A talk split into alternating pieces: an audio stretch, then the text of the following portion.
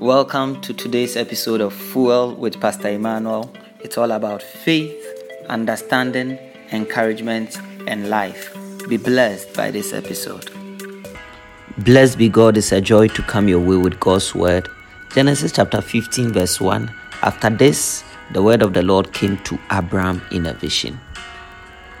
We want to discover what actually happened in Abraham's life, after which God's word came to him in a vision.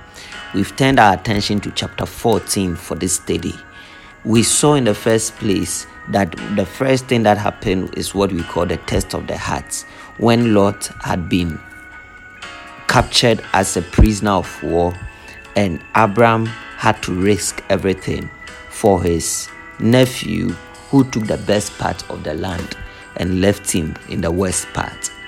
The second test we called the test of submission. Abraham is a prophet and a patriarch. He has been working with God, but he encounters a man known as Melchizedek, king of Salem and priest of the Most High God.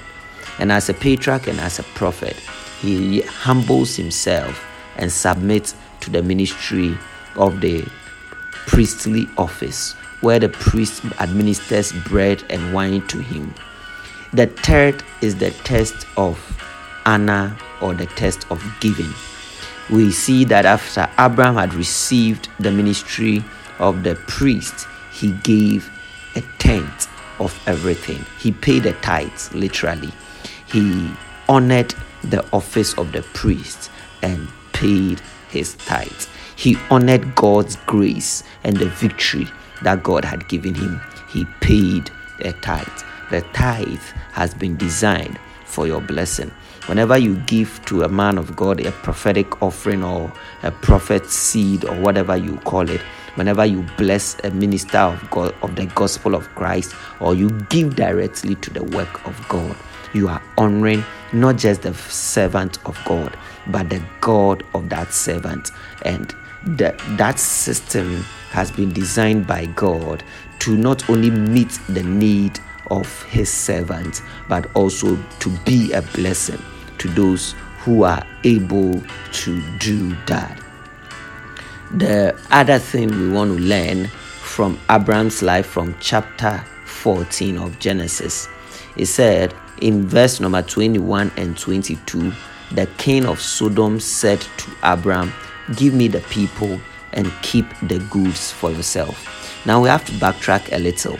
We earlier stated in the first lesson, that is the heart test, we observed that it was four kings that had allied themselves together to fight against another group of five kings that had come together as allies. So in all, there were nine kings, which implies nine cities or nine nation states, and some probably had vassal states or vassal cities. So it was a great battle that was happening, and Abraham had some way, somehow, as a mercenary unit, if we could put it that way, as a private contractor or guns for hire, and a single individual with his team had gone to this great battle and had been able to save his nephew. And you would imagine that with a battle of this magnitude, where people had been carried away with their goods and possessions as prisoners of war, there will be a lot of bounty to be made out of it. And so Abraham looked to have made some good money from the rescue of Lot. The king of Sodom comes to Abraham to negotiate. He says, "Just take all that you have made from this for yourself, but give me the people." In verse number 22, we see what I call the integrity test. Abraham said to the king of Sodom, "With raised hand I have sworn an oath to the Lord God Most High, creator of heaven and earth," verse 23, "that I will accept nothing belonging to you, not even a thread or the strap of a sandal, so that you will never be able to say, 'I made Abraham rich.'" So Abraham basically says that you know what, I fought my way through this battle, I risked my life, I gained everything, but I'm not going to accept anything that you think you are giving me. So verse 24, he says, I will accept nothing but what my men have eaten, and the share that belongs to the men who went with me to Anna, Eskol, and Mamre. Let them have their share. Remember, these were friends of Abraham that had allied themselves with him. And so he says, I'll give their share to him, but as for me, I will not benefit from this enterprise, from this war business. I will not benefit from it. So that you will be able to take boast and say that my prosperity came from you, or you played a role in making me prosperous. This is what I call the integrity test. Abraham knows his stand, he knows his worth, he knows himself, and he does not want any boastful and proud king that had been defeated to come and run his mouth in his business and in his life to say that I made you. If it were not for me, you wouldn't have been where you are, you wouldn't have been who you are. You see, a child of God must not belittle themselves. You are a child of the King, for crying out loud. You are a child of the great God of the universe. And sometimes God's people sell themselves short. We want to take some favors that are beneath us and undignified. We want to put ourselves in some compromising situations just because of a little lucre, a little money.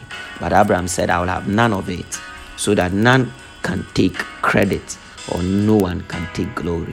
Because at the end of the day, when you have become rich, because you become rich, at the end of the day, when you have become successful, because you become successful, at the end of the day, when you have become great, because you become great, who are those that will point their fingers and say, we are responsible for that?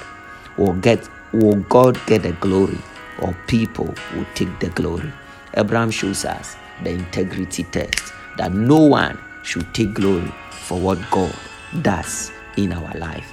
And in chapter 15, the Bible said, after this, the word of the Lord came to Abraham. If God's word is going to come to you like it came to Abraham, we need to pass the integrity test and to master it. The Lord bless you. Shalom, peace, and life to you. Thanks for listening to this episode of Fuel with Pastor Emmanuel.